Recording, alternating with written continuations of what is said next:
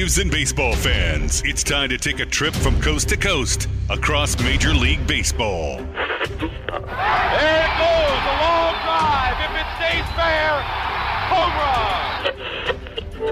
One strike away. Sandy into his windup. Here's the pitch.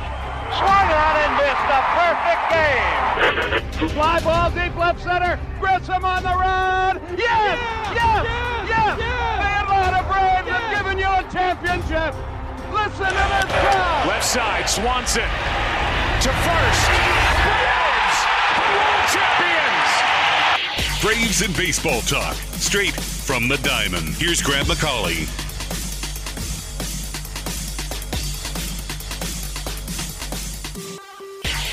And hello and welcome to From the Diamond. Grant McAuley with you here from the Kia Studios on Sports Radio 92.9 The Game on a Sunday afternoon as we wrap up a week that was for the Atlanta Braves that they got a little bit better uh, based on last week and the results against the San Diego Padres. That was not what the Braves were looking for after their very nice road trip.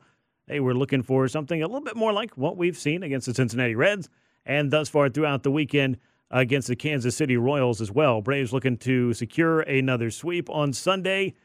They've already won another series, and then they've got another big test as this road trip continues, and they roll into San Diego. So, a lot to talk about on this show. We're going to dive into all the aspects of what's going on with the Atlanta Braves. We got more injury stories, we got more injury updates. We've got all kinds of things happening in the Braves lineup. The majority of those are quite exciting. So, we're going to get into all of that and some of the great things we've seen over the past week. I'm also going to be joined by a couple of special guests on this show as we take a deep dive into the Braves rotation. Eno Sarris of The Athletic is going to join me a little bit later on this hour. And when we take our look across Major League Baseball, as I like to say, around the big leagues, I'll be joined by my good friend Melanie Newman of MASN and the Orioles broadcast, as well as MLB Network. She will check in in the 5 o'clock hour, and we'll talk about some things going on in the American League East and uh, across all of baseball. So I hope you'll tune in for that. And of course, I hope you are following along on social media. You can find me at Grant McAuley on both Twitter and Instagram. Find the show on Twitter at From the Diamond with an underscore on the end, and on Instagram at From the Diamond. Nice and easy there. You can like the show on Facebook, and if you need links to anything, FromTheDiamond.com is the place. And of course, make sure you subscribe to From the Diamond wherever you get your podcast, and check it out on the Odyssey app. So I think I got you caught up on my whole checklist of ways to connect with the show. So let's go ahead and connect with the week that was for the Atlanta Braves. I mean, the Sunday finale saw the Braves with the best record in the National League heading into uh, the weekend, or really heading into the next week, atop the National League East, exactly where they want to be, and continuing to build on what has been a hot start. So I decided, let me go back and see exactly how good the Braves have been this year as opposed to some of the starts they've gotten off to recently. We know the lockout last year kind of pushed the season back by a week, and the Braves did not win their 11th game until the calendar had already turned to the month of May. But you go back even over the past few years, I think 2018 was the last time that the Braves had started even close to the 11 and 4 start they were off to after Saturday's game in Kansas City. And the last time that they got off to a better start than they're off to this year of 11 and 4 was way back in 2013 when they started 11 and 1. And in fact, they were in the midst of a big winning streak and were on quite a nice tear and winning the National League East back then. But a lot of things have changed, and we know that the Braves have been kind of a second half club the last couple of years in particular. But this is an extremely, extremely good team that is off to a good start. And despite the fact that they have been beset with injuries, I mean, you talk about just different plagues and maladies and things of biblical proportion or otherwise. Uh, the Braves' injuries just continue to pile up, and it continued again into this week as well. And you know, as much as I'd love to talk to you about the hot start and the hot bats and the big things Sean Murphy's doing, the great play of Ronald Acuna Jr., and so many others, we can also talk about the fact that the Braves are without another regular, Orlando Arcia, landing on the injured list after getting hit by a pitch on the left wrist by Hunter Greene. 98 mile an hour fastball plunked him on Wednesday in the finale against Cincinnati. It, there was hope that because the X-rays were negative that you might dodge a bullet there, but the CT scan and MRI that revealed some structural damage, a microfracture. That is going to be something that's going to take, I would imagine, a number of weeks. Exactly how many, we'll kind of find out. I know uh, folks have talked about Nick Castellanos of the Phillies coming back from one of those a while back, and it only taken him about three weeks. I think that was in 2021 but it really depends on the severity. And for Castellanos, as a right handed hitter, this was the top wrist or the front wrist rather than the back wrist, which is where Arcia got hit. So, or, or vice versa, I should say. So, it really, it's not apples and oranges, but it's at least a little bit different if we're talking the same kind of citrus. Uh, and we'll see exactly how long Orlando Arcia is going to be back. So, one of the big stories that we talked about all winter long and that we talked about throughout spring training was Vaughn Grissom getting an opportunity to play shortstop for the Atlanta Braves this year. And it is happening. And it only took 10 games down in AAA for him to get that call. And unfortunately for Orlando Arcia, he's going to have to heal up and get himself back. And we'll see how shortstop is sorted out at that point. But a lot of interesting dominoes could fall by the end of the month. And that's something that we're going to talk quite a bit about uh, as we continue on with the show. Uh, but you add Arcia to the number of regulars that the Braves are without at this point. Michael Harris II, who, by the way, is doing better but hasn't been cleared to hit, so he will not be activated from the injured list in time for the series in San Diego. Harris, I know, is hopeful to start hitting soon, and perhaps by the time the Braves get back home and host the Houston Astros heading into the weekend, they'll have the opportunity to put Michael Harris back in center field, which would allow for some of the more surprising names, or one of the most surprising names for the Braves here in the early going, Sam Hilliard, to perhaps be available to slide over to left field. He has played great in center. We'll talk more about him as the show goes on, as he has been, again, one of the highlights and one of the bright spots for the Braves on this road trip and here early in the season.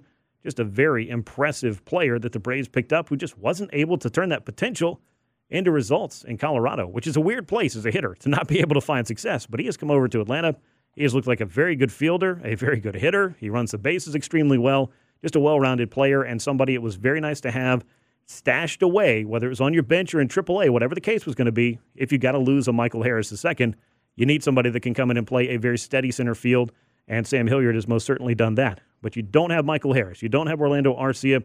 Not really a timetable for Travis d'Arnaud either because he does have a concussion history.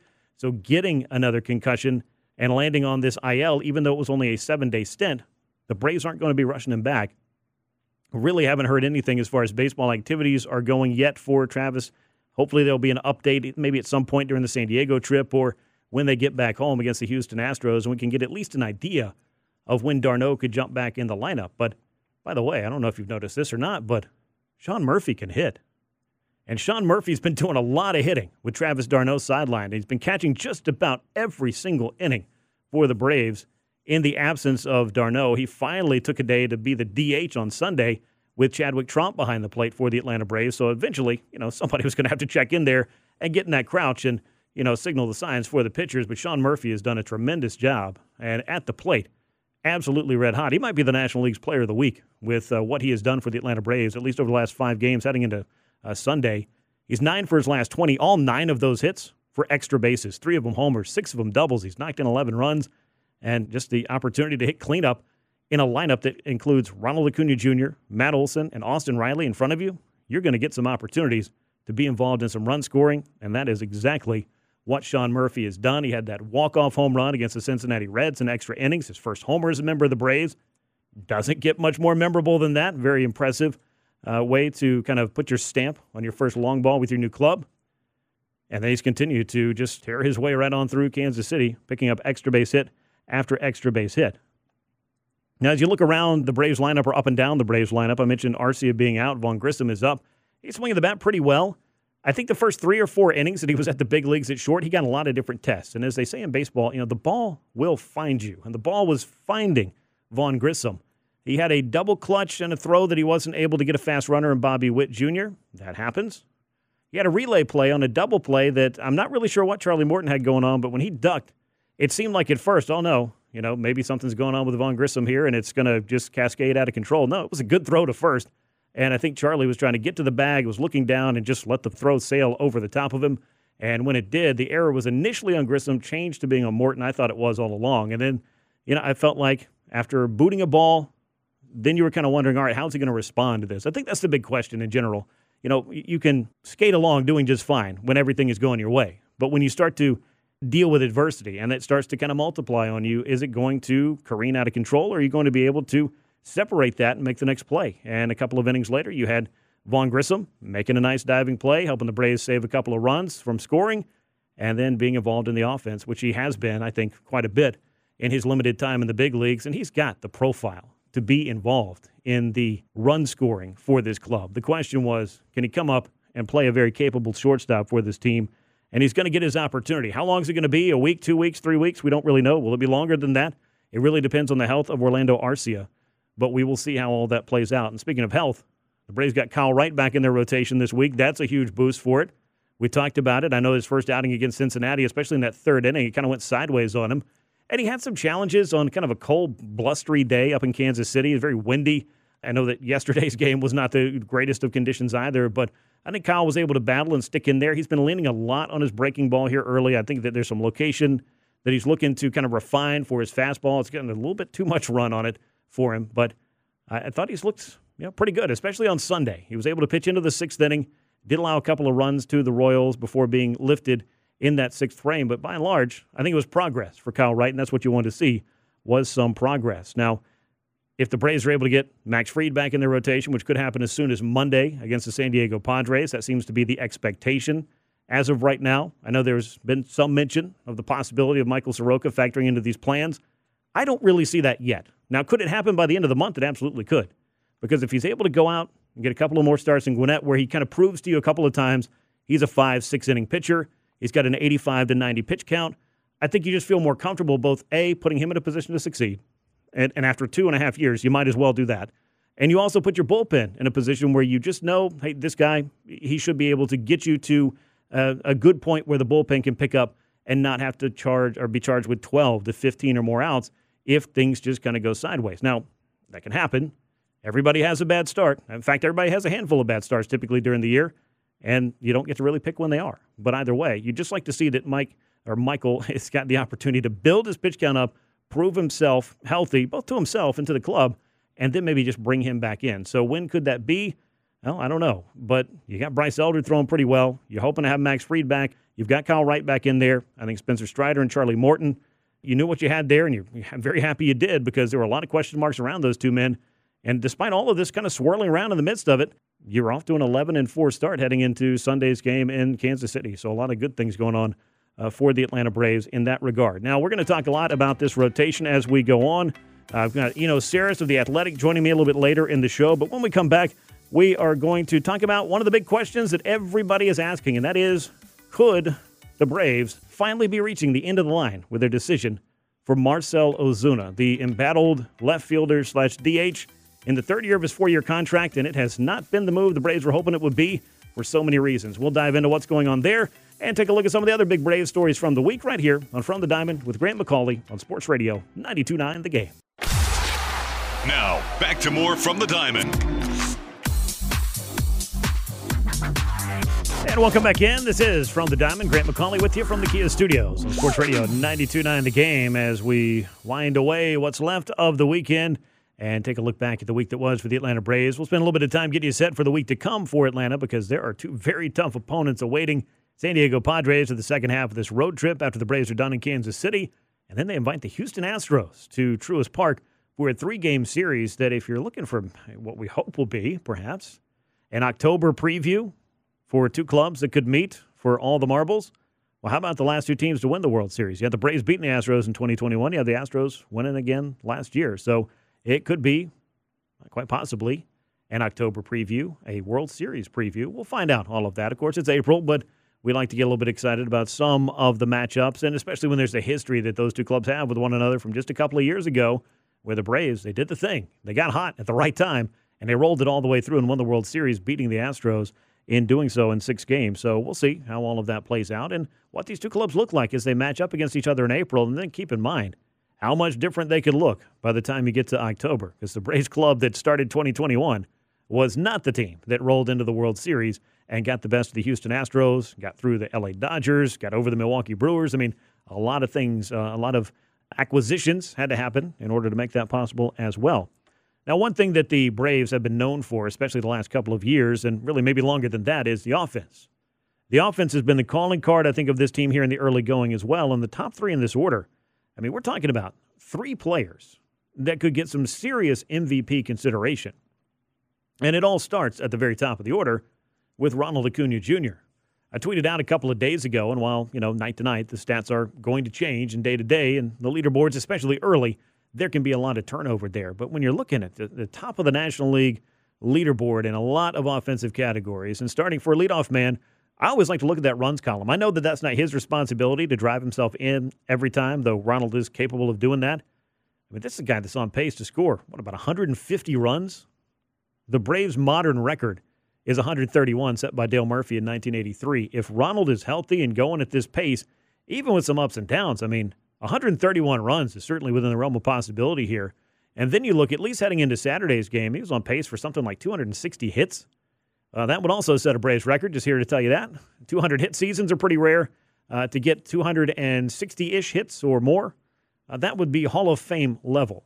And we'll see if Ronald Acuna Jr. is able to start checking off those kind of boxes. A 200 hit season. I'm just telling you, Ronald Acuna Jr. capable of doing that. 30 doubles, he can do that. 40 home runs. Hey, we're tracking that on Twitter at Grant McAuley. You can find it.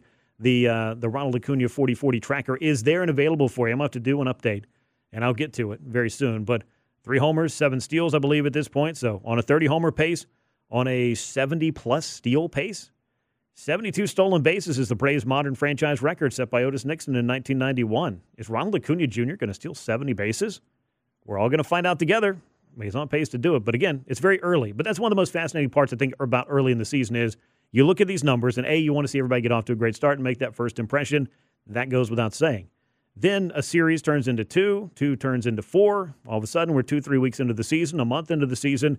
Then you start getting the sample size that tells you who exactly players are. And what we're seeing from Ronald Acuna Jr., both in the numbers and the metrics and the old eye test, the good old fashioned eye test, is telling me that the guy who was really clicking on all cylinders before the ACL injury in 2021, that's the guy playing right field for the Braves. That's the guy leading off for the Braves. That's the guy running the bases this year. And that should make a lot of people in Braves country very, very happy to see. And he's not alone because you got Matt Olson in year two with the Braves. I know a lot has been made about him coming over, the trade, the extension, the changing of the guard at first base, and having a hopefully franchise fixture. If you're going to sign him to an eight year deal, that certainly is the plan. But it was definitely a change. And I think that Matt had to kind of go through 2022, not just being able to just kind of settle in, just be Matt Olson. And I think he is able to do that now. I think he was able to kind of figure some things out through the course of the season, finish off hot, came up huge in that, that series against the Mets. I know it wasn't a playoff series, but homers in all three games there. Looked like the swing was coming back. Looked uh, about as good as anybody over the final couple of weeks for the Braves. Carried that right on into spring training, where he absolutely torched the Grapefruit League, and he has brought it right on into the regular season as well, and been a big time contributor to the Braves' early success here. Among the RBI leaders and home run leaders for both the club and the league, as far as at least runs batted in are concerned. And when you brought in Matt Olson, you were thinking, hey, we need a guy that can hit 30 plus home runs, maybe 40, maybe drive in 110, 120 runs, whatever it may be. I know those are the old fashioned stats, but I like seeing them. And if you want to stack up two of those guys in a row, then let's talk about Austin Riley because he set a career high in home runs last year. He flirted with 40. I believe Matt Olson's career high is 39 home runs back in 2021 with the Athletics. He's capable of doing that. I mean, he's capable of, of hitting more than 40 home runs, and so is Austin Riley. So now you've got MVP candidate Ronald Acuna Jr. with all of his dyna- dynamic play and, and all the tools that he has. You got him, you're sending him out first to kind of set the tone for this offense. Then you send up somebody like Matt Olson, who appears to be completely locked in and a hitter like Austin Riley, who is just coming into this should scare you the prime of his career. These first couple of years are great because he's established himself and he's shown you, hey, this is a hitter that you can build around in the middle of the lineup. But what's the ceiling for Austin Riley? Because I can tell you, he didn't go home and just kind of sit around and wait to come back and just go hunting the whole winter. No, this guy was working. And not only has he been working on the field, in the cage, you know, with the glove, doing all those things, I mean, he went out this winter and was working with a mental performance coach because he really wants to be able to have that focus exactly where it needs to be at all times. I think that's a pretty big deal, hard to overlook as far as those things are concerned. But all right, we talk about those three guys, and they do set the tone for this Braves lineup, but there have been some serious questions about basically four through the rest of the lineup, particularly now that you've lost Orlando Arcia. How are you going to fill all those? You have no Travis d'Arnaud, you have no Michael Harris, you have no Orlando Arcia.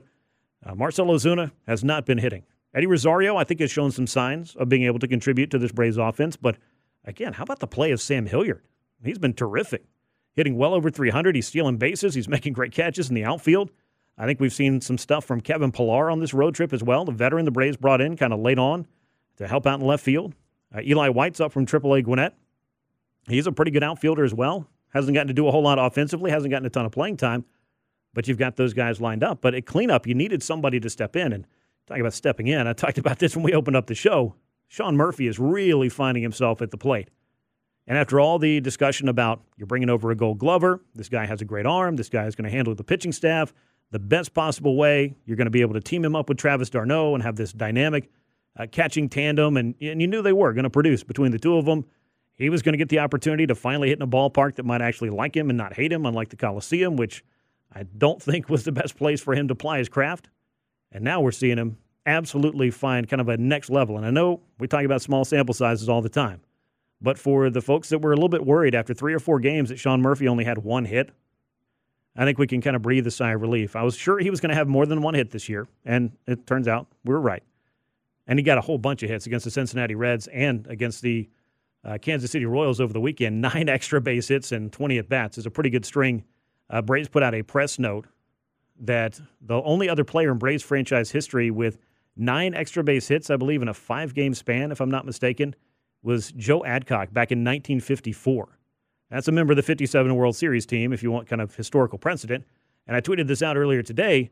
Joe Adcock is one of only three players in franchise history with a four home run game. So in the middle of him doing it, he was hitting four home runs in one game to get four of those extra base hits. Now, Sean Murphy hasn't had a four homer game, but six doubles and three homers in five games. Sign me up for that all season long. You want to go on a couple of those streaks? Be my guest. Be very happy to see that. And it's a good way to knock in 11 runs in a five game span, which is what Sean Murphy has done as well. So looking at this offense, I think it's just been impressive. You knew what you're going to get out of the top of the three, the top three in the order. You needed somebody to step in and clean up. You can check that box. You knew you're going to have injuries at some point, and you're finding guys stepping in and finding ways to contribute to this club. And Sam Hilliard was certainly one of those guys. But I think all of this does, as you look at who's performing, uh, what you've been asking of certain players. Uh, let's throw Vaughn Grissom into the mix because he's been elevated from AAA to play with Arcia out. I don't think there's any real question about the offensive capabilities of Vaughn Grissom. He showed us, I think, a lot last year. He went through some of the highs and lows that every young player goes through. You're going to come up, maybe catch the league by surprise. And I think he did that for about three or four weeks. The last couple of weeks, the going got a little bit tougher because all of a sudden, you know, the video gets out. You know, teams will just say, all right, well, if you can hit fastballs, now we know you can. We're not going to throw you any of those. Here's a whole bunch of off speed stuff, and here's a bunch of junk.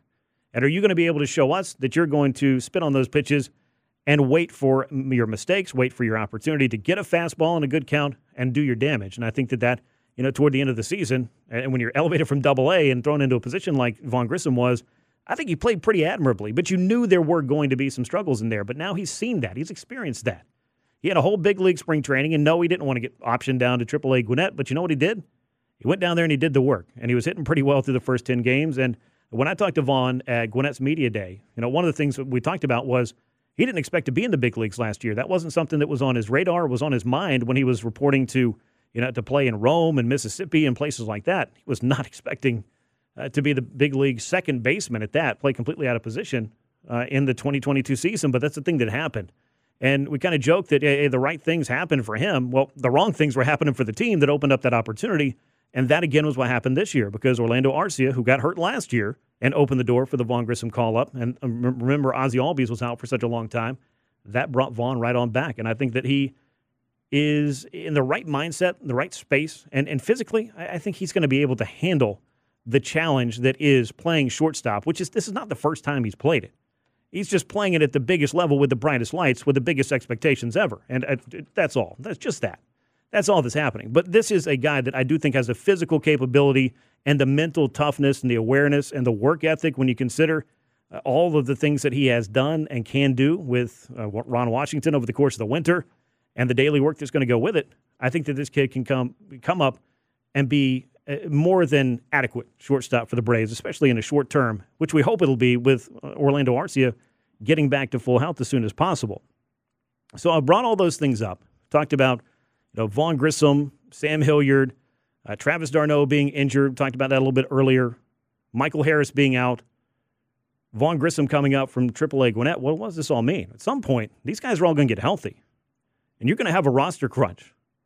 And there is one man who, when you bring up roster crunch, I think the seat's got to be getting a little bit hot. I think it's been hot for a while. And that one man is Marcell Ozuna, who is off to a dreadful start to the 2023 season. And I've said this for a couple of weeks now. If there was anybody that couldn't afford to go, what, three for 40 to start the 2023 season, Marcell Ozuna was that guy. And eh, Mark Bowman of MLB.com, and I got to look this up because I want to make sure I get it right, but he tweeted this out earlier today in regards to Eddie Rosario needing eye surgery last year. And that was not the start that Eddie Rosario wanted to get off to. Let's just call that the understatement of the show. Eddie Rosario last year was three for 44. He had a double, five walks, and 10 punchouts when it was determined that he needed eye surgery and went on the injured list and was out for a while.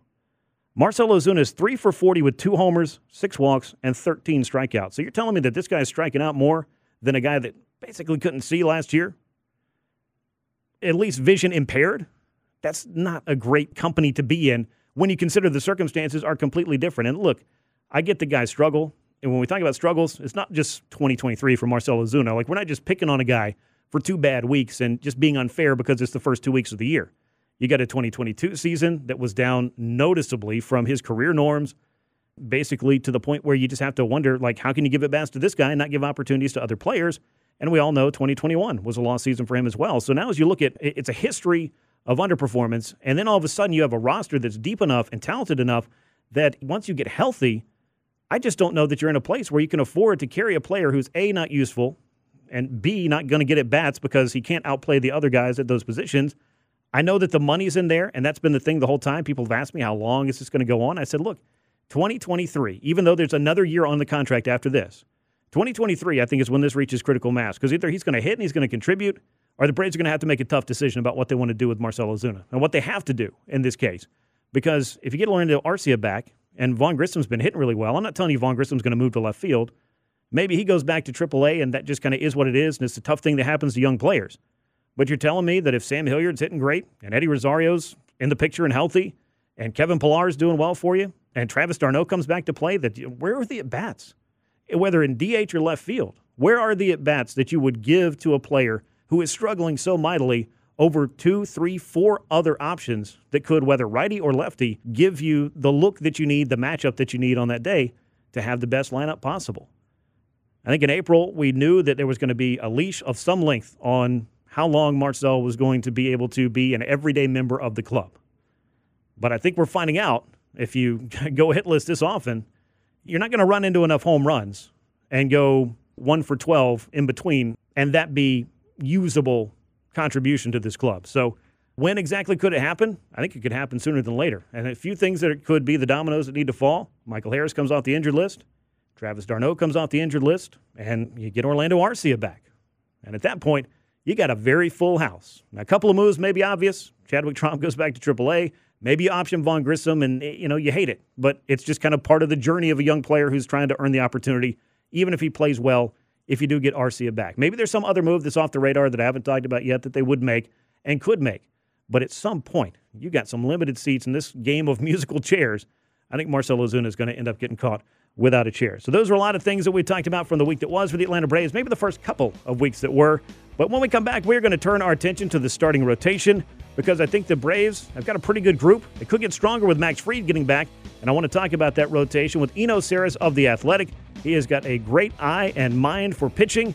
We're going to dive into the Braves starting five as From the Diamond with Grant McAuley continues on Sports Radio 92.9 The Game.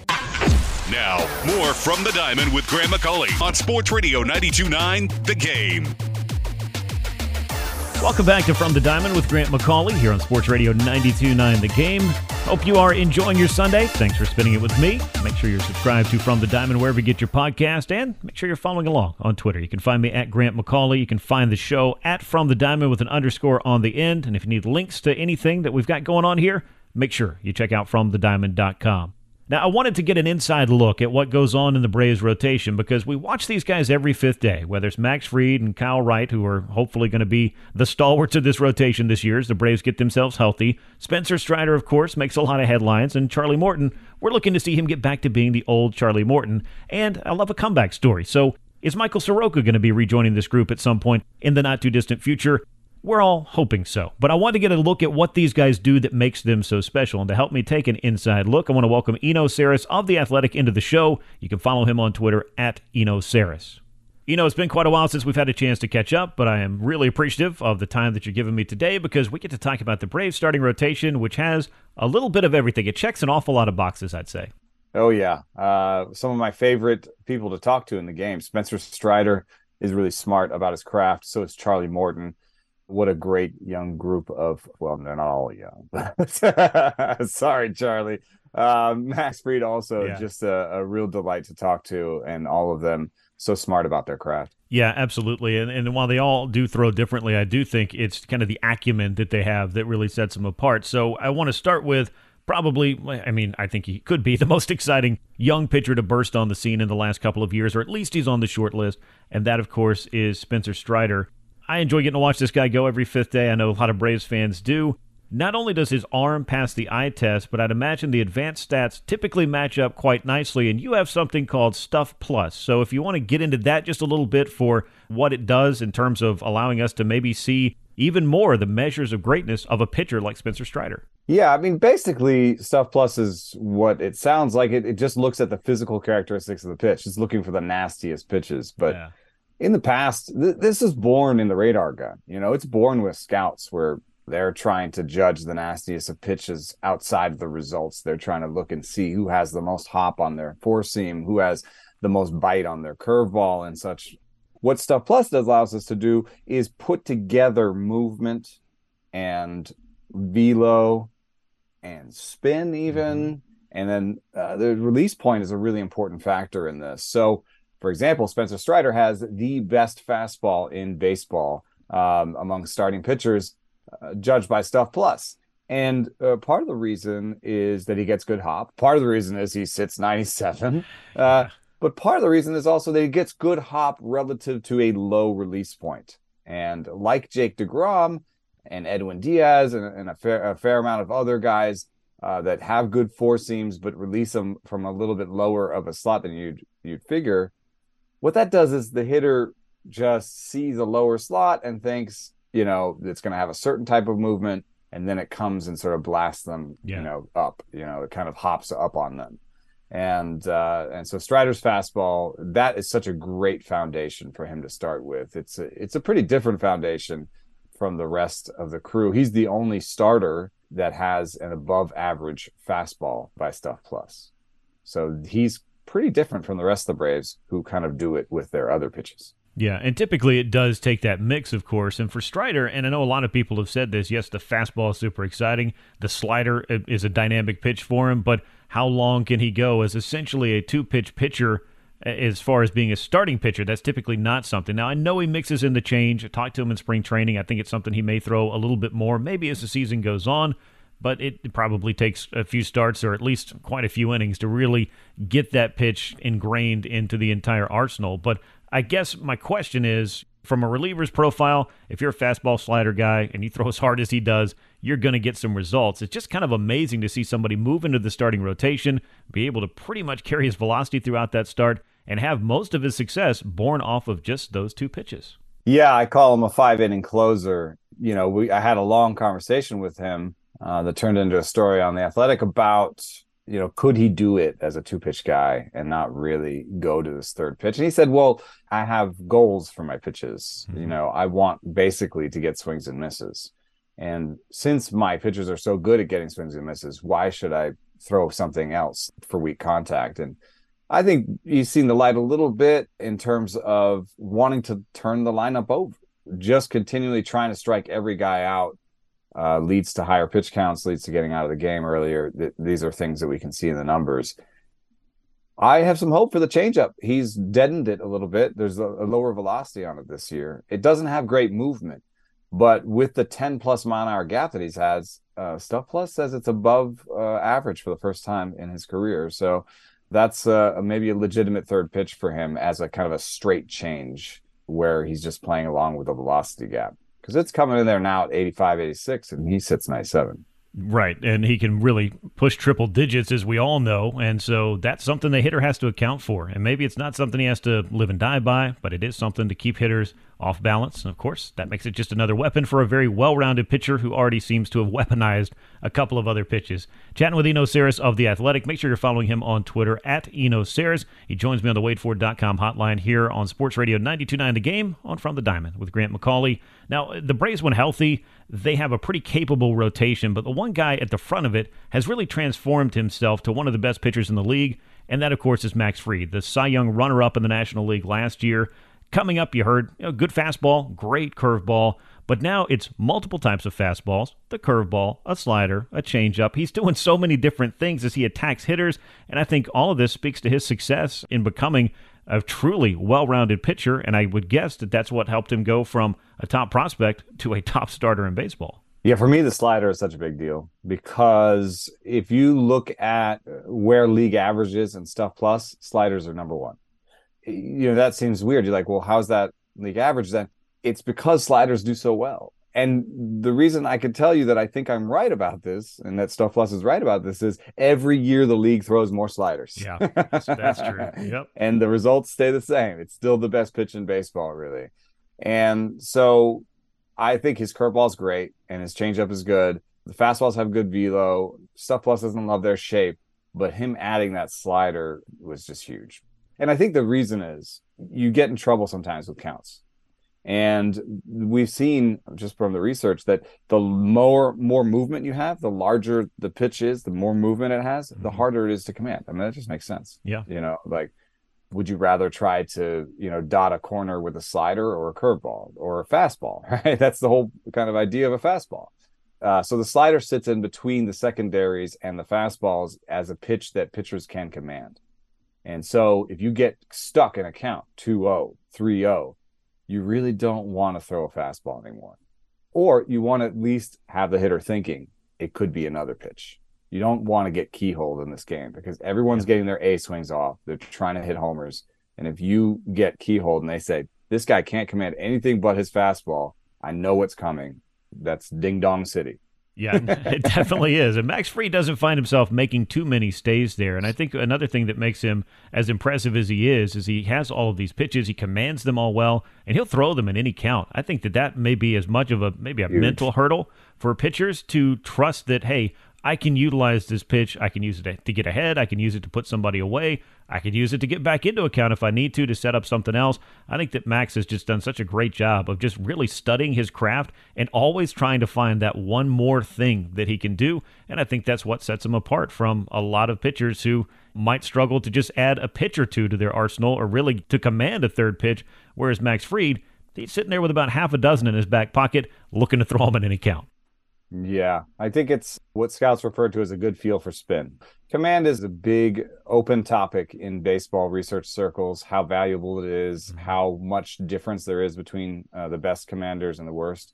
I think that as a fan, we think that, you know, there are these command artists at the top, and then there's these guys who can't command it, and there's this gulf of a difference between them. But when we've looked at it, uh, even the best commanders miss their targets by 10 to 11 inches on average. Wow. You learn all kinds of things when you get inside of these numbers, and goodness knows we can track just about everything down to the quarter inch at this point. He's Eno Sarris of The Athletic joining me here on From the Diamond with Grant McAuley on Sports Radio 92.9 The Game. As you go through the Braves rotation, and with respect to some of the younger starters that we've already mentioned, I mean, Max Fried is kind of in the prime of his career. Spencer Strider just getting started. Kyle Wright really had a breakthrough season last year, but the elder statesman of this rotation is Charlie Morton, once a Braves prospect came all the way home after just reinventing himself as a power pitcher late in his career. And then last year, for whatever reason, and I know he had the broken leg, obviously, in the World Series, and we had the lockout, and maybe he wasn't able to rehab and all of those things, but Charlie still threw 170 plus innings last year. He still struck out 200 batters. He hasn't lost his velocity. He still has a great curveball. And I say all that to say the results for Charlie Morton last year and even in the first handful of innings this year just don't quite look the same. So I was wondering, you know, as you look inside what Charlie Morton does so well, as the power pitcher that he is, with that dynamite fastball curveball combo in particular, what do you think's going on with Charlie Morton? He still has the elite curveball. And I say that because Adam Wainwright had some ups and downs at the end of his career and dips in velo and still had that elite curveball to use as a foundation. Mm-hmm. And so I, I actually do think he'll right the ship. At the same time, there's just subtle differences in the movement of his fastballs that have affected him over time. Right now, uh, his four seam is not getting as much ride as it used to, and his sinker is getting too much ride. Okay. It's, and and he doesn't emphasize the sinker, but it doesn't sink like it's not right now sinking like it used to. And so that does have cascading effects because everything sort of is defined off the fastball. Everything uh, starts with the fastball. So I think it's as simple as it's harder for him to get to his best fastball. Okay. That he used to have in the past.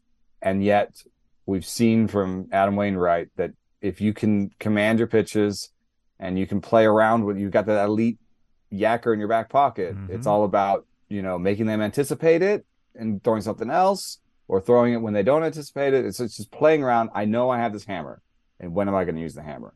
And Wainwright did it with 87 and 88. So I think Morton can do it with 94 and 95. Yeah, one would imagine. That's a pretty good weapon to still have as you approach the age of 40. The Braves have Charlie Morton around for 2023. They got an option for him for 2024. Obviously, they have a vested interest in not only his success this year, but maybe keeping him around for a while because of that late career just renaissance that he has had. And he's not a bad guy to have around your staff just to talk oh about pitching gosh. on a so daily smart. basis. Just always fun and always insightful to talk to Charlie. Now, a young pitcher, and we love comeback stories. And I want to wrap up with this one because we're hoping that we're nearing the finish line on this one. Michael Soroka. The twice torn Achilles has not made a major league start since August of 2020. We're going on three years. You know, it's crazy to think he's only 25 years old the arm is not what has taken the brunt of this injury period of his career. It does look like in AAA he's still got the stuff, and I think if anything, it's just building up pitch count, innings, and kind of knocking the rust off, if you will. What, if anything, have you seen from Michael Soroka as he has looked to get himself back to hopefully being the guy that the Braves had in their rotation as their opening day starter back in 2020? Well, one thing I noticed is uh, it looks like he's uh, working with uh, Quadzilla's trainer. Yeah, I mean his uh, he's got a thick lower half now, a little bit yeah, thicker than I remember it. But uh, that might just be part of the process of coming back from these leg injuries. Mm-hmm. Um, I think that's a good foundation, literally, to mm-hmm. sort of the lower half. Uh, but also, I was very intrigued to see that his Stuff Plus numbers were top ten in AAA. I now have AAA uh, numbers for athletic subscribers. Uh, otherwise, Stuff Plus you can find on Fangraphs for mm-hmm. the major leaguers. And in particular, one thing that's cool about Stuff Plus is that it comes online really fast. It's predictive and powerful in really small samples, and particularly for fastballs and breaking balls. And so when I see that his fastball is way above average for Stuff Plus and his slider is functioning really well by that number as well, I say that's a really good foundation. Changeups, for whatever reason, are still tricky. Uh, his is looking like average, but it could still be a plus pitch for him. So mm-hmm. I think he's a, a, guy with three plus pitches. The sinker, I think he's is going to be useful for him, uh, even if it's around average, because it's uh, just another look. So I, I see a, a good four pitch mix. He's always had great command. Yeah. And the command is, I think, something that'll separate him when he comes up with this good stuff and good command and hopefully, you know, a better foundation. I think he'll really surprise some people or just remind some people. I think that's a great way to put it, and fingers crossed that that's going to be happening sooner than later. I think that with a couple of three more starts at AAA Gwinnett, and with the news of Ian Anderson being out for the year and some of the other question marks in the Braves rotation, he's the next guy up. He needs, yeah, yeah I think it's close to them needing him. You know, I, yeah. I, I prefer him to uh, you know, the other guys have come up and, and, and tried and done their best, but I, for me, Soroka is a step above.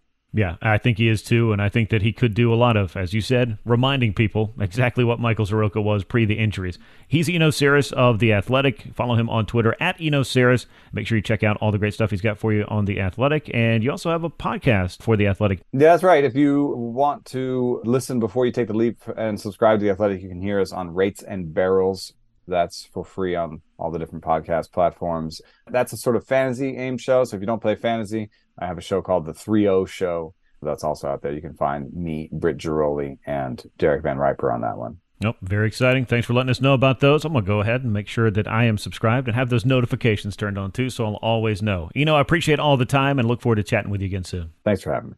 What a great discussion about the Braves starting rotation with Eno Sarris of The Athletic. Make sure you're following him on Twitter and subscribed to those podcasts as well. When we come back, we'll take a look at what else is happening around the world of baseball, and we'll do it next, right here on From the Diamond with Grant McAuley on Sports Radio 929 The Game. Taking a look around the league with more of our From the Diamond on Sports Radio 929 The Game.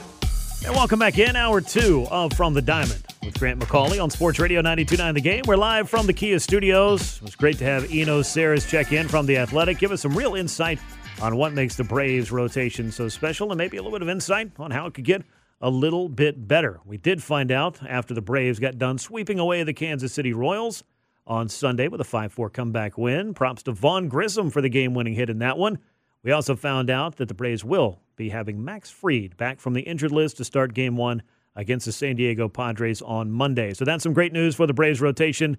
It'll be good to have Max Fried back in the saddle, and hopefully, this little setback early in the season, as Brian Snitker said last week, will be the only setback that Fried has to deal with all year long. Now, it's at this time that we like to kind of shift our focus and take a look at what else is happening across Major League Baseball, but those are some pretty noteworthy things happening during the show here on a Sunday afternoon. Braves sweeping away the Kansas City Royals, now 12 and 4, second best record in baseball, best record in the National League. I believe they lead the National League in run scores, uh, runs uh, run scored at this point, and they are also the first place team in the NL East, which is a place that they would like to hold on to for as long as possible all season and ride that baby on into October. But across the rest of baseball, there were some very interesting things going on, and I think we saw one of the best moments of the early season. I always look forward to this. It's Jackie Robinson Day, and that's April 15th each and every season. And you, you may notice one of the many things about it, besides the uh, very many tributes and, and segments that are done as part of broadcasts. I know that Bally Sports did a great one for the Braves, uh, where they had the broadcasters visiting the Negro Leagues Museum up in Kansas City as well. I thought that was a really, really nice touch. But as you look back on what Jackie Robinson was able to do and what he accomplished 76 years ago on Saturday, I think that it's one of the great things that baseball does is honor Jackie Robinson and honor its history. And in doing so, you look at all the players taking the field wearing number 42. And you might be wondering, well, I thought number 42 is retired. It's a cool tribute, but how exactly did this come along? Because, you know, I don't know, the last few years, we see baseball come up with ideas that aren't necessarily everybody's cup of tea. But this one, this one hits the mark. This is right there, center bullseye. Very cool tribute to Jackie Robinson. But you might not know that Ken Griffey Jr. was the man who came up with this idea. And it started back in his Mariners days because the uniform number had been retired and Griffey had been wearing it on April the 15th a couple of times with the Mariners before the universal retirement of the number. And of course, this was the first number and the only number in baseball that has been universally retired. And uh, for all the reasons I just spoke, about with Jackie breaking the color barrier for the Dodgers in 1947. But what exactly inspired Griffey to get the number 42 onto the backs of virtually every other player? Well, you might not know this, but he actually had some help from former Commissioner Bud Selig. Take a listen to this from MLB Network. I did it for selfish reasons. Uh, I wanted to honor the man that, you know, my dad idolized. And so I was like, all right, let me figure out a way that I can do it. So I called Commissioner Selig at home, and he says, "Hey, give me a day. I want to call Rachel." I was like, "Okay," and he calls me back the next day. He said, uh, "Do you mind if everybody wears?" I go, "Absolutely not. Just be an honor." But for me, I did it for selfish reasons because I wanted to honor them. How you honor somebody is wear their number. Yeah, I think that that's absolutely true. That's the voice of Ken Griffey Jr., a man known, the kid, for wearing number 24. Well, he reversed that number to honor Jackie Robinson wearing number 42 a couple of times with the Mariners. But then, as we know, in 1997, that number 42 on the 50th anniversary of Jackie Robinson breaking the color barrier, it was retired. Now, the Rachel that was mentioned there is Jackie Robinson's widow, Rachel Robinson. And there were uh, very many years where there really wasn't, I guess, a standard that was set for, well, who's going to wear it? You know, there was somebody from each team that could be designated to wear it. Was it just going to be African American players that chose to wear it? Or could everybody pay tribute to Jackie Robinson? And I think this is one of those bigger than baseball kind of things where I think everybody should be able to. So, a really cool thing that happened out of Ken Griffey Jr., it, it jokingly, tongue in cheek, for selfish reasons. He wanted to honor Jackie Robinson, and he was a second generation baseball player, was Junior. Of course, his dad, a part of the Big Red Machine. I grew up idolizing Jackie Robinson. So, a really cool tribute that was paid there as well. So, as we saw Jackie Robinson Day happening over the weekend, always a cause, I think, to just reflect back and, and look at the great history of our game and honor somebody who meant as much to baseball as Jackie Robinson meant. Now, when we flash forward to 2023 and see kind of where baseball's trending, by and large, I still enjoy watching the game. It's moving a little faster this year. I think we all know about that. Maybe it's moving a little too fast for some moments because I will say this as a baseball traditionalist, I'm getting used to the pitch clock. I don't hate it. I think that there are some tweaks that could be made, but I also think that uh, common sense probably needs to prevail at some time. And one of the places that common sense would have been great to have on hand uh, was when the Dodgers welcomed the Chicago Cubs to Chavez Ravine. And among the Cubs coming on back there was Cody Bellinger, who'd spent the first, what, six, seven years of his career with the Dodgers. So the fans, well, they tried to honor him. And then take a listen to what happened. Hey, here the ovation for Cody Bellinger. For Cody, the official ovation was before the game. They played a video of his Dodger highlights and got a standing ovation from this Dodger Stadium crowd on his first trip back here. And he got a pitch clock violation. Come on, Jim, read the room. That's Joe Davis of Dodgers Television, and he was talking about Jim Wolf, the home plate umpire, who I know they got to call this stuff by the letter of the law, but giving someone a pitch clock violation when they're just getting a standing ovation from the fans that have been cheering for them for a number of years, it ain't going to happen every at bat. It's a one time, one off thing. It is April the what, 15th, 14th, whatever the case is this past week when that went down, but it just absolutely unbelievable. That was the 14th. That was on Friday night. Just in case you're wondering, Bellinger went down 0-1 in the county, ended up grounding out the first. He was one for four, had a double in the game, scored a run, and the Cubs picked up an 8-2 win over the Dodgers. But I don't know, Dom. Any thoughts on umpires who are calling pitch clock violations during moments in which the paying customer is telling you Right. we like what's happening? Uh, just like Joe Davis said there on the call, uh, read the room. Read the room. Read the room. Like, and this is one of the things that's annoying, and, and one of the big criticisms is that sometimes it feels like umpires, referees just can't help themselves, and they just have to make the moment about them. We have a phrase for that in baseball. It's called the ump show. Even Yes. trends on Twitter. You'll see it when guys are thrown out for no apparent reason or Mhm. other such things happen. And you just kind of wonder, why is that happening that way? This is not about them. And I've Yep. heard, I think it was Skip Caray all the way back in the day making some remark about, oh, well, you know, 42,000 people paid to see this guy call a baseball game here tonight. So he's going to give them their money's worth. And of course, it's just a, a big joke. But be that as it may, uh, just one of those moments where, you know, Cody Bellinger, he wasn't with the Dodgers for 20 years. It wasn't, you know, the heartwarming return that maybe even that Andrew McCutchen got in rejoining the Pirates a little bit earlier this year. But regardless, the fans were having a moment there. They were trying to share their appreciation with a player that meant a lot to them, and that player got a pitch clock violation for it. So there you have it. Meanwhile, the Tampa Bay Rays, well, they were not letting the new rules bother them at all, and a lot of people thought maybe they would because the Rays are such a forward-thinking club. Well, they decided, hey, we're just going to go out. We're going to outscore our opponents every single night. We're going to hit a ton of home runs, and we're going to win a bunch of baseball games. They won 13 in a row before they ran into the Toronto Blue Jays and finally lost. Rays tied the record set by the Brewers in 1987 and the Atlanta Braves in 1982. We didn't have a lot to cheer for in the 80s, but everybody always talked about the magical start to 1982, winning 13 in a row. I've had an opportunity to talk to several Braves on that club. and Dale Murphy, I've had on the show before and said, yeah, we loved starting 13 and 0, but man, we were not very good after that. We played about 500 ball say, to get to kind of to back our way into the playoffs. They did win the National League West that year, but they did make it into the playoffs. Uh, but 13 and 0 is a record that has now been done by three teams. Rays, though, they were stopped by the Toronto Blue Jays in a 6 3 loss day before yesterday. So it's not going to last all year. You're not going to win 162 of them, but a 13 and 0 start in a division like the American League East is a pretty good way to start out your season.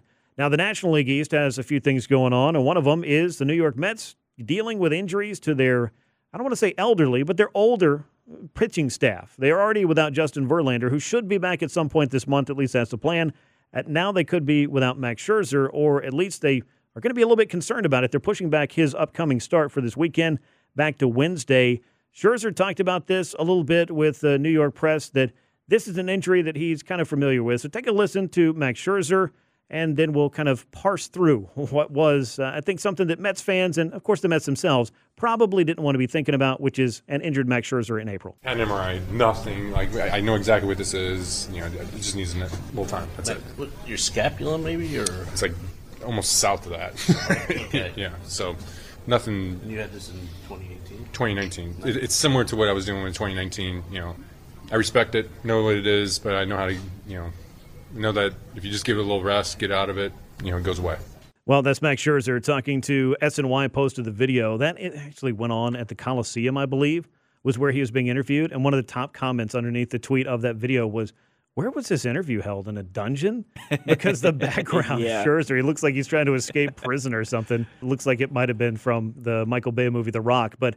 Either way, he's not on Alcatraz yet, but if he gets put on the injured list, it's going to feel like for Max Scherzer, a very fierce competitor that he has been sent to Alcatraz. He's had to deal with some injuries the past few years, and the Mets certainly didn't want to hear about or think about one in the month of April, but you do want to rest things at this point so you don't turn a little thing into a big thing. And when you're talking about the $43 million they owe Max Scherzer and uh, Justin Verlander, who's already landed on the injured list to start the year, that's the kind of thing that could concern the Mets were this to become a trend. Speaking of injuries and NL East teams, as we continue here on From the Diamond with Grant McAuley on Sports Radio 92.9 The Game, Philadelphia Phillies off to what I would say is exactly the opposite of the kind of start they wanted to this season.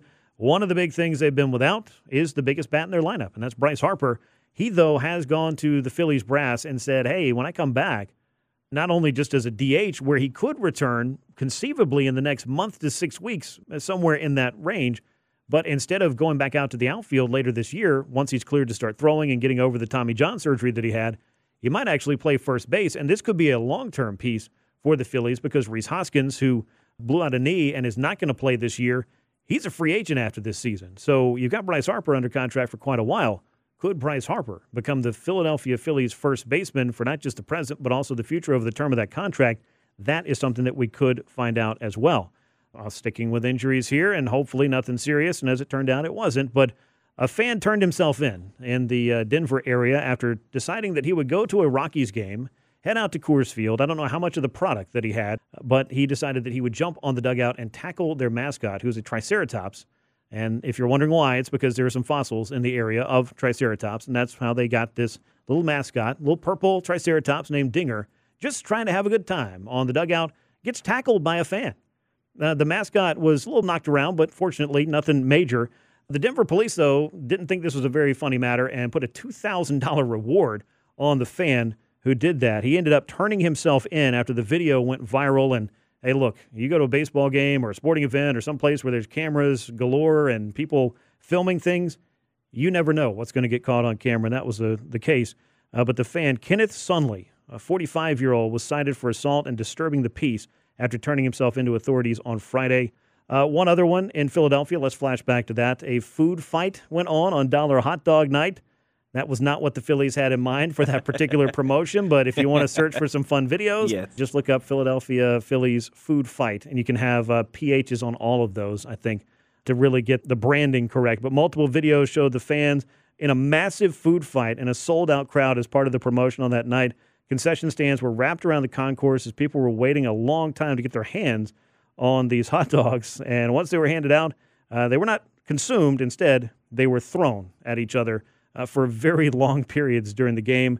Hundreds of people were doing this. So it's not like security can throw out an entire section of fans at a baseball game Yeah. either. That's always the game plan, right? Is hey, if we're gonna do something bad, all of us do something bad. You know, we can't all get in trouble. Yeah, it, it's better than some of the Phillies fans that threw batteries at players at Veterans Stadium. It's certainly better than when Turner Field was littered, the playing field was, with the infield fly rule game. You're not throwing anything out there that may necessarily injure anybody, but it did turn into Animal House, apparently, in the stands at Philadelphia at Citizens Bank Park. And I want to put a bow on this segment as our look around the big leagues with a question that is almost rhetorical at this point. How good is Shohei Ohtani? Well, he's this good. This is the fact. Opponents are batting 100 against Ohtani when he takes the mound this year. Ohtani came into Sunday batting 313. This guy's doing things the likes of which we have never seen in the modern game. And if you're looking for historical precedent, you're still on a list that includes Babe Ruth and basically nobody else. When we come back, we will turn our attention to some more MLB topics as I welcome Melanie Newman of MASN and MLB Network to the show. We'll talk a little bit about the AL East and some of the other rules changes for this year, among other things, as we continue on From the Diamond with Grant McAuley on Sports Radio 929 The Game. Back to Grant McAuley for more from the Diamond on Sports Radio 929 The Game. Welcome back to From the Diamond with Grant McAuley here on Sports Radio 929 The Game. I want to take a broader look across what's going on in Major League Baseball, and to help me do that, I want to bring in a very good friend of mine. Her name is Melanie Newman. You can find her on the Orioles broadcast for MASN, also on MLB Network, and follow her on Twitter at Melanie Lynn N is where you can find her. Well, Melanie, it's great to catch up with you. I know that you stay busy all season long, and I'm glad we could find a spot on the schedule for both of us to make this happen. Listen, when we've come from giving play by play of making a chicken salad in the bowels of the Braves Stadium, you do things like this that are a little more relevant. Well, we certainly do. And I would say that your play by play over the last, what, two, three more years now in the big leagues, and even beyond that, I, I think that we have come a long way from chicken salad sandwiches. But we're going to make some chicken salad out of the first couple of weeks of this baseball season, which by and large has actually been pretty good. But I want to start with the Orioles because that's, you know, where you're mainly focused on as part of the broadcast team there. And I would say that the Orioles are part of what should be another great divisional race up and down. All five clubs, I think, are going to be competitive. Maybe Boston is bringing up the rear, but you've got 500 teams in this division that are all of a sudden somehow five games out of first place a couple of weeks in, thanks to what the Rays are doing. But I, I think more so for the Orioles to focus on that. Baseball fans in Baltimore have to be feeling a little bit more upbeat these days after what this club did last year to really get back on the map. You know, and, and I think that shows in the attendance so far, Grant, because that was kind of what we would see is the home opener would always draw because historically that's always been a big deal for Orioles fans. But then after that, things would get a little quiet. And, and I kind of found it, you know, unfortunate overall that it would be that way because the guys are definitely impacted by that. They see mm-hmm. that. So to see them come around this year, they know the prospects because we've done such a good job of keeping the farm system at the forefront of everybody's minds over the last couple of seasons obviously when you get high profile guys like Gunnar Henderson and Adley Rutschman, they're going to follow them naturally without our help. But they've finally come to that moment of realizing this is where the corner is turning. Now the tough part about that is is we all know sophomore seasons for rookies are the hardest seasons. It's right up there with that double A jump that you make for mm-hmm. the first time because the book is out. They know what you can handle and what you can't, and they're going to go after it. So it's going to be up to them to see how much they can respond and what they can handle in terms of a workload to come after this this year. Because we also know the AL East never rests. The no. Blue Jays have gotten way better this year. The Yankees are the Yankees every year. And even when Boston is supposed to have a down year, they are just annoying enough to never let you really slip away. And of course, then you have the Rays who decided they're going to throw it back to 1983 uh, and start out the season undefeated. So it's just going to be such a mixed bag this year, I think, of what we get. And once again, it's going to prove that it's like the SEC. It just always keeps the AL East at the top. It really does. And let's talk about the Rays for a moment. Then I want to get back into the things that is going so well for Baltimore, the many things that are. But the Rays are boat racing everybody out of the gate. The Yankees, Blue Jays, Orioles, all over 500, as I mentioned, heading into the weekend. We're only two weeks in. Most clubs will be feeling pretty good. If they're over 500 after the first couple of weeks, at least they're off to an okay start. But as I mentioned, you've got teams that are five or six games out of first place already because of what the Rays are doing. And then you start looking at, you know, historically, this kind of start, you don't see this thing too often, but the Tampa Bay Rays, they always seem to find a way to be in the middle of everything going on in the AL East. You know, they do. And, and I think hats off to them because we keep talking about all these new rule changes. And they were kind of the butt of the joke when the rule changes happened was, uh-huh. oh, good luck watching them try to do anything now that you can't do anything. And here comes Kevin Cash and the rest of that absolutely deep analytics department to show you that they can adjust. And if they can't really use the shift or the lack of it to their advantage, they're just going to hit home runs against everybody now. Um, I think watching what certain adjustments have been made, we started to see Brandon Lowe turn the corner and become a power guy last year. But the fact that now you see it in the one through nine, Wander Franco seems a little more settled as well. Chatting with Melanie Newman. Of course, she's part of the Orioles broadcast. You can find her there also on MLB Network, and she's on Twitter at Melanie Lynn N. She is with me on the WadeFord.com hotline on Sports Radio 92.9 The Game on From the Diamond with Grant McAuley. With all of that out of the way, uh, let's talk a little bit about Baltimore and the big things they got out of Adley Rutschman in 2022. Rookie of the Year runner up, thanks to the Julio Rodriguez show that went on out in Seattle. But I think Adley, many years, would have won that award were it not for what J Rod was doing when you go through a rebuild, as you mentioned, you want to see your club draft and sign and develop stars. Rutschman was the number one overall pick in 2019, and he most certainly is looking the part of a future star and a cornerstone for this franchise. You know what I love the most about it, Grant, is he's just not phased by it. And that starts with the way that his parents have raised him. Very fortunate to get to talk to them pretty frequently about it. But this is just a humble family. I mean, this is a family with their grandfather in multiple athletic Hall of Fames, not just in Oregon. And Adley learned how to be a catcher from his dad. They're really grassroots. It's been so impressive to me because that's where it gives him that ability to come out every day and not be faced, to step up in the ninth inning and to get his first professional walk-off win with a home run mm-hmm. to center field because why not make it better than that? And I think that's where the work ethic is really going to be okay and he's not going to be bothered if he has to have an extra workload because he's just always been a guy that keeps his head down. He doesn't listen to the noise he doesn't really buy into the rankings of the team either. And if the team isn't winning, then his personal attributes don't mean anything to him. And, mm-hmm. and he'll tell you that every single night while also letting you get an inside look at the preparation that he's making. And that's from the pitchers to guys like James McCann, having another veteran with him. Mm-hmm. He's embraced that. He's never once come out and believed that he's a finished product. He knows that he has more to do. And my favorite anecdote, I think, just to drive home how dedicated he is, is again, a very close knit family guy. And when his parents would come visit him, you know, they'd stay with him as one does. And it got about halfway through the season, and he finally said, Listen, um, I love you, but we've got to get you in a hotel or something because I'm changing my routine that I follow every single day Uh-huh. to a T when you're here. And I just feel like that's affecting my game and it's throwing it off. And of course, Wow. they were wonderful about it and they laughed and said, Absolutely, we don't want to get in the way of your job. Um, we will find a solution to this. But just the most well balanced athlete I think I've come across at, on a personal level in my lifetime. Yeah, it, when you check all the boxes, not only what you do on the field, but the makeup and how you treat people and how you do everything and what you can add to a club and the dynamic from a character standpoint in that clubhouse. People might roll their eyes at that sometimes, but it's all in the mix there. And when you have a player that can become, again, a foundational piece or a fixture for a franchise for a very long period of time. And again, it does feel like Adley Rutschman can do that. He's not alone, though, as the Orioles do have a number of other exciting players. You mentioned Gunnar Henderson. What's the big focus for the Orioles this year as they try to not just replicate their success of surprising some people in 2022, but take that next step forward? Because last year now is just that it's last year. Yeah, I, I think there is a part of it that is insulating the clubhouse, and it's different from years past where these guys were kind of in between being veterans and rookies and just trying to let them know that it was going to be okay, even if they were not going to be sniffing the playoffs. And this year, that insulation turns towards not letting these guys feel the pressure that, okay, we were a game out of the playoffs Yeah. last year. We have to go in this year. Obviously, they want it. That was the discussion all of spring training. Not one guy I talked to did not mention playoffs when I spoke to him. And I think that's where you see pressing a little bit. There have been some defensive mistakes from guys who have been very rarely making a mistake. You're talking about one in a season, and there have already been several through the first two weeks. Maybe not being as aggressive as they should be on the base path, second guessing themselves. Obviously, that does not include Jorge Mateo and Cedric Oh, sure. Mullins because they're taking off whenever they can. Mhm. And then you get young guys like Gunnar Henderson, who you just mentioned at the plate. Brandon Hyde said he wants him to be a little more aggressive than he is right now, especially when it's a fastball, especially in an 0 1 count. He's kind of laying off a little more than what would be typical of his style. He knows his zone.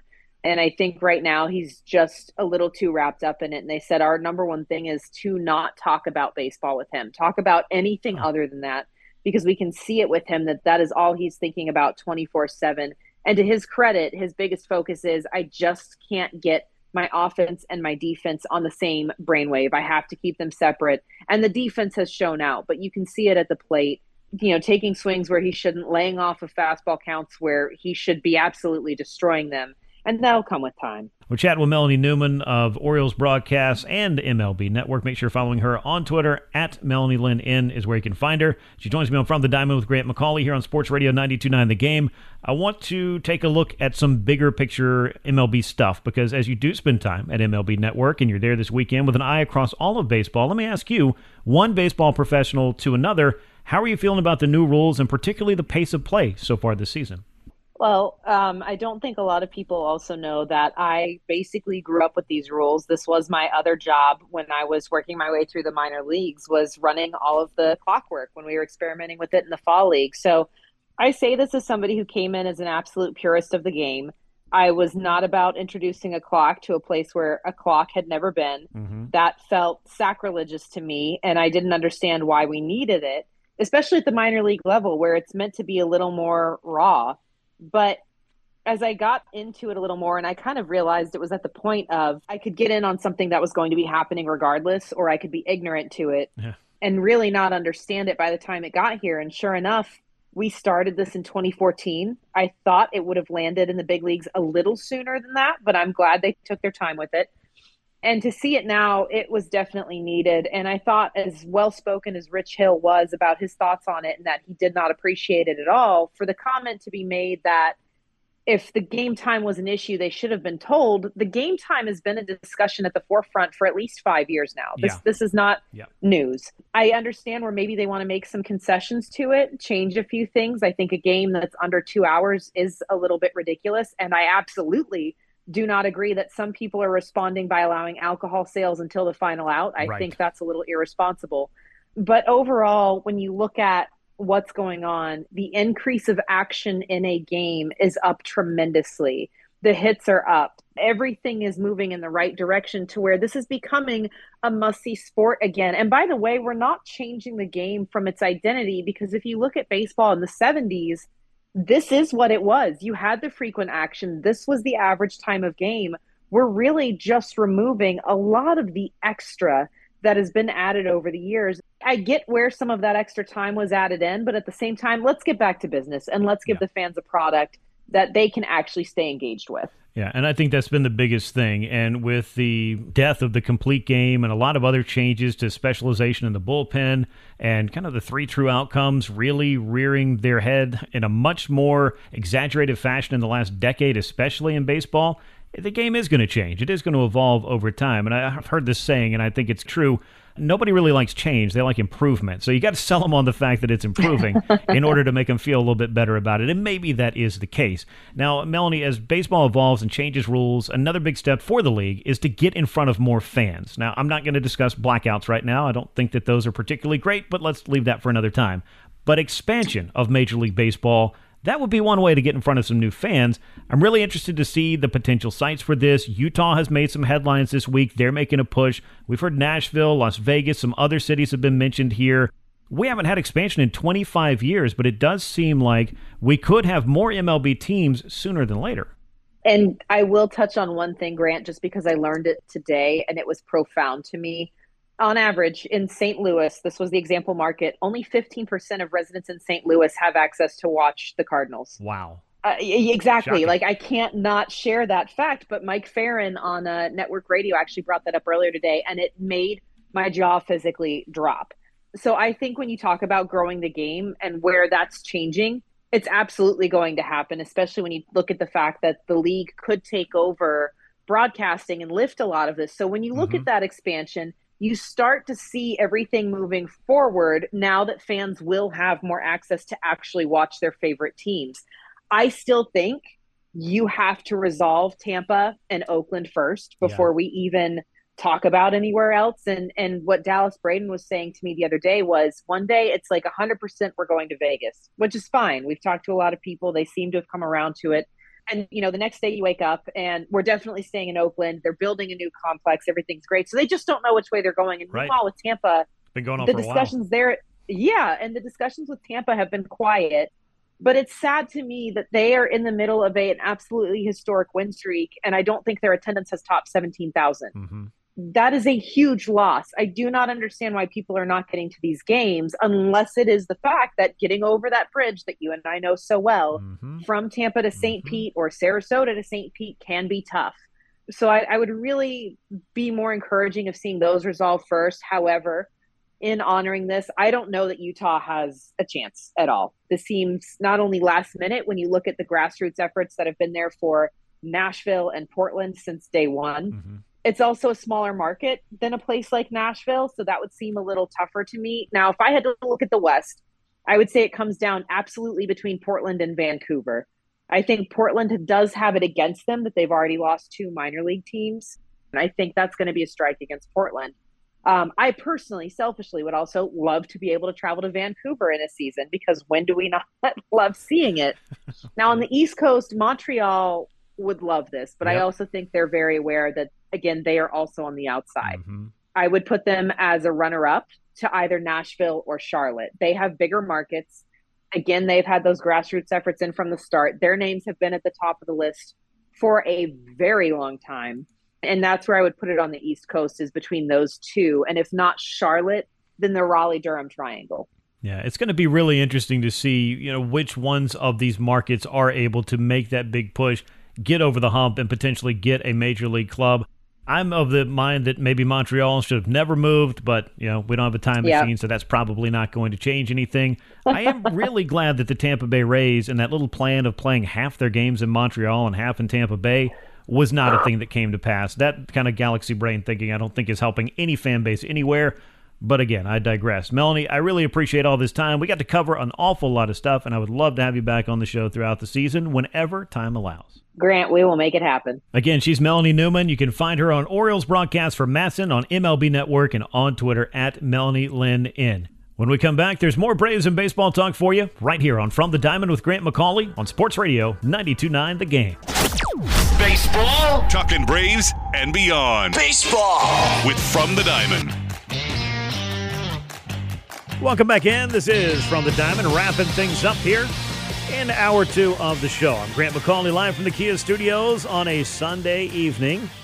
As we look to close things out, maybe the way the Braves close things out, we'll just sweep up the studio on our way out of here. The Braves sweeping things away in Kansas City, and by things I mean the Royals and three more wins on the board for the Braves, who are now 12 and four on the year. That's the best record in the National League, second in baseball, and second to that Tampa Bay Rays club we were just talking about. All they did was begin their year 13 and 0. If you're scoring at home, that's pretty good. Uh, but the Braves are 12 and 4, 8 and 1 now on the road. That's uh, uh, quite a departure from some of the road trips we've seen to start the season for the Braves in recent years. They just really couldn't seem to get their, you know, their their feet under them a little bit away from home. Not been the case thus far for the Atlanta Braves. Uh, best record in the National League, as I mentioned, tops in the NL East, second best record in baseball. 87 runs, by the way. Another good thing for teams who like to win a lot. Outscore your opponent by a lot. The Braves have done that most in the National League as far as runs are concerned. And their pitching staff is going to get a pretty big boost as we head into uh, the San Diego series that begins on Monday because we found out following the Braves' 5 4 comeback win over the Kansas City Royals, courtesy of Vaughn Grissom's game winning hit. Well, Max Fried is going to jump back in the Braves rotation. He's going to do so on Monday against the Padres, so a bit of a homecoming for him, the former San Diego Padres draft pick, traded to the Braves many moons ago. He'll be back in San Diego to get things started for Atlanta in that three game series. So that's some good news for the Braves. Saw Spencer Strider, Charlie Morton also throwing in that series. So they're throwing three of their best pitchers that they possibly can against this Padres club. And we'll see how things are going to play out in a rematch of uh, two teams that we expect to be around come October. No doubt with the Braves, of course, in the East and sitting in the driver's seat. Padres going to be a tough team out in the National League West as well. You look at those standings, you expect the Padres to give the Dodgers a pretty good push early going in this one. They're kind of all jumbled up in the National League West. You got the Arizona Diamondbacks with a slim lead over the Dodgers out there, but San Diego uh, just a 500 club right now. But I think we've already seen they're better than a 500 club in terms of like the power and the possibilities that they have for this season. So you don't want to overlook them whatsoever.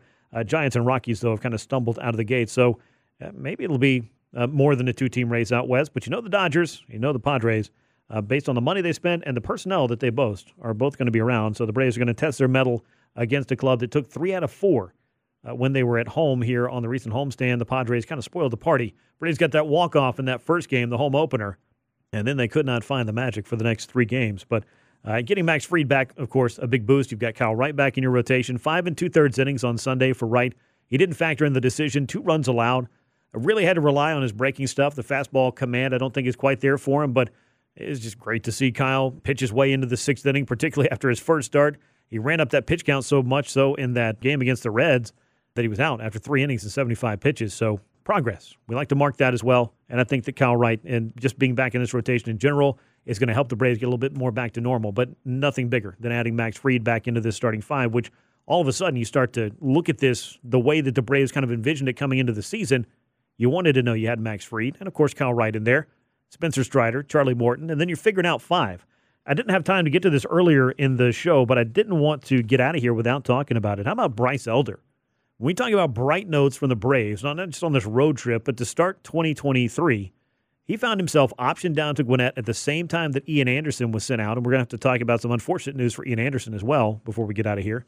But Bryce was the opening day starter for the Gwinnett Stripers. I was at that game. I thought, well, yeah, at some point, Bryce Elder is going to get another opportunity. He pitched all right. And then, uh, come to find out, he got an opportunity pretty quickly. He's gotten three starts for the Braves thus far. Was not scored upon in his first two.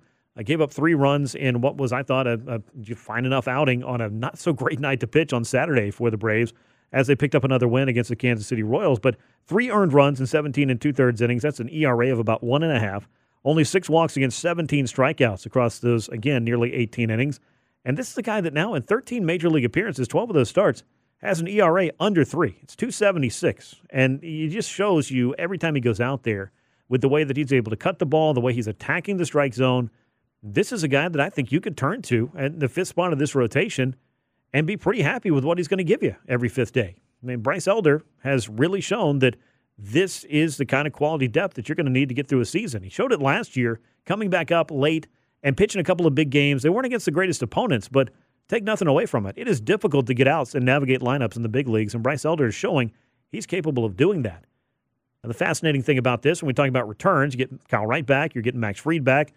Michael Soroka's been pitching pretty well down in AAA Gwinnett. Is he going to factor in this rotation at some point in the not too distant future? I still think, again, I talked about this earlier in the show, but I just wanted to touch on it again since we're talking about the starting five. And we got a, a deep dive into this with Eno Sarris of The Athletic. So if you missed that earlier in the show, I invite you to go over to wherever you get your podcast or the Odyssey app and subscribe to From the Diamond right there. But we know this is going to be a good rotation. But getting back Michael Soroka, wow. I mean, you forget he's only 25 years old because he hasn't pitched in the big leagues in nearly three years. But he was the Braves' opening day starter in 2020, what we call the pre Max Fried opening day start era, because Max has started the last three.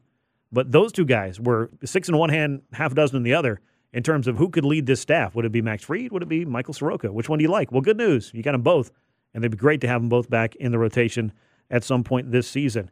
Uh, I mentioned Ian Anderson, and this is uh, definitely, we talked about injuries earlier on losing Orlando Arcia to the microfracture that landed him on the injured list. Well, it's going to be a bit longer road back for Ian Anderson. He has undergone Tommy John surgery and is going to miss the 2023 season. And that was revealed by the club this week when Orlando Arcia was put on the injured list. They also announced that the surgery had happened.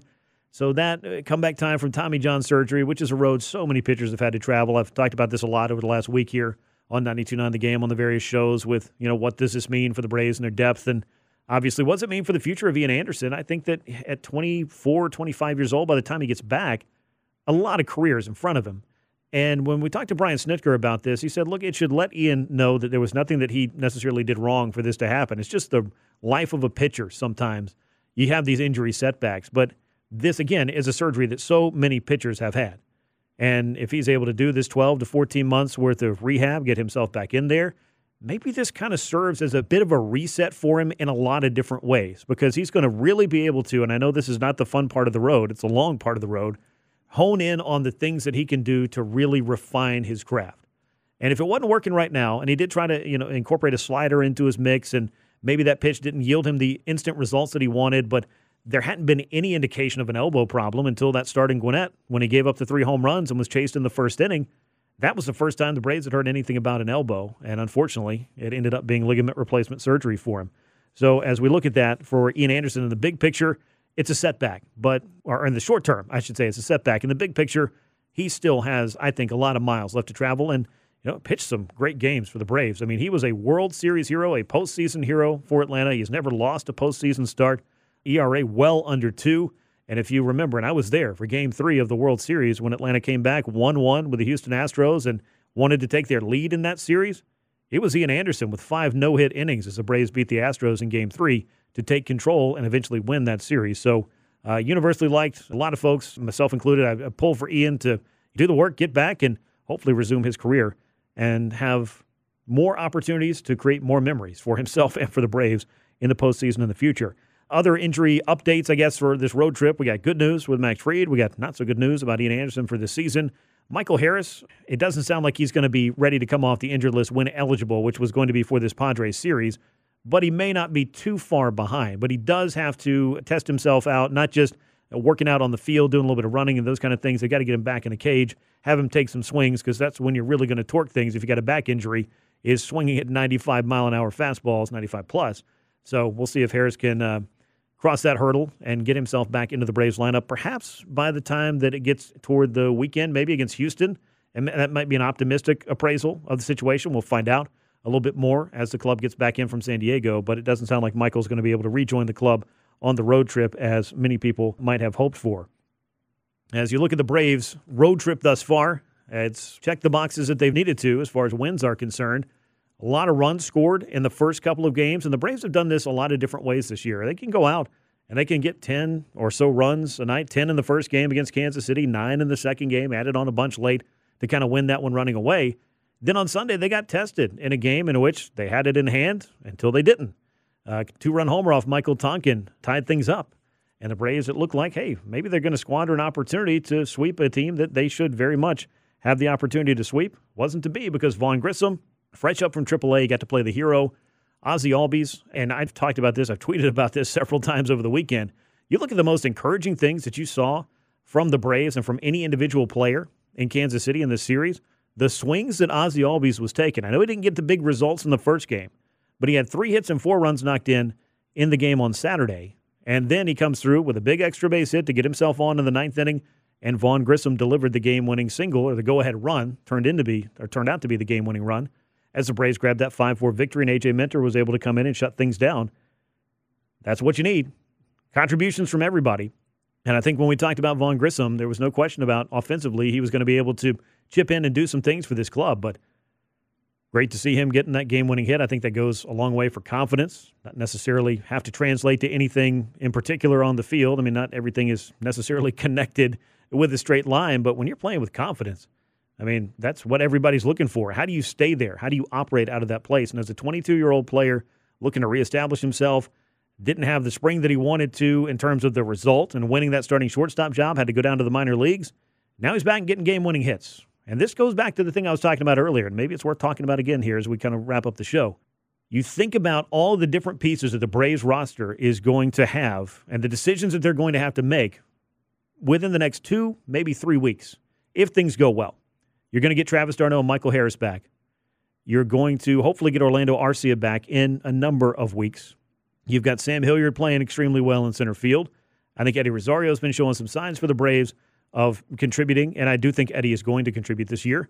Kevin Pillar and Eli White have been perfectly good, and if Vaughn Grissom's up from AAA and hitting, where's that roster spot going to be vis-a-vis Marcell Ozuna? How can you look at that group that I just mentioned if they're playing well, and of course if the guys who aren't healthy come back and are healthy? I don't really see how you can look at that and say, hey, the at bats are best spent on this guy because we owe him 36 or 37 million dollars. I get the business sense.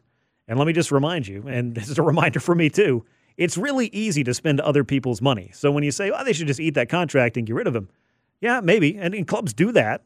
And maybe this has reached that point, that critical mass, where that decision is going to be made. And maybe that's going to happen sometime around the end of April when Travis d'Arnaud comes off the IL, you hope, when you get Michael Harris back, which could be sooner than that then you're going to have some questions about what are you doing with these extra outfielders? Who's getting these reps? Who's the DH on that day? And Marcell Ozuna ain't a pinch runner.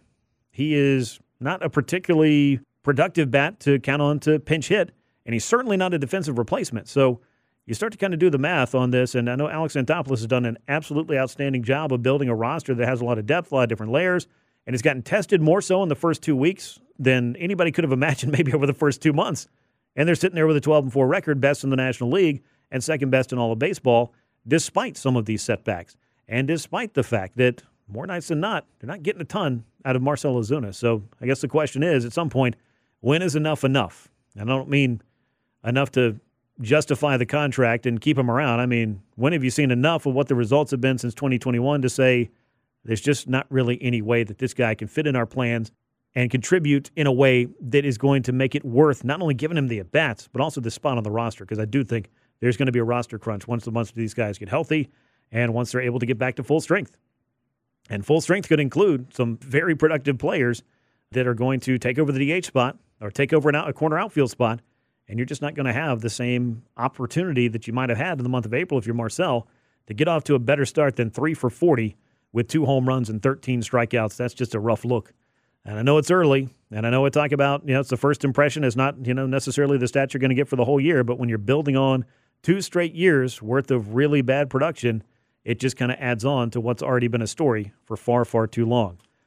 As we look ahead for this week for the Braves, they're going to head into San Diego. They'll face the Padres on Monday, Tuesday, and Wednesday. A couple of night games and a late afternoon game for getaway day. They're off on Thursday, are the Braves. And then they will crank things up at home against the Houston Astros. I'm excited about this series.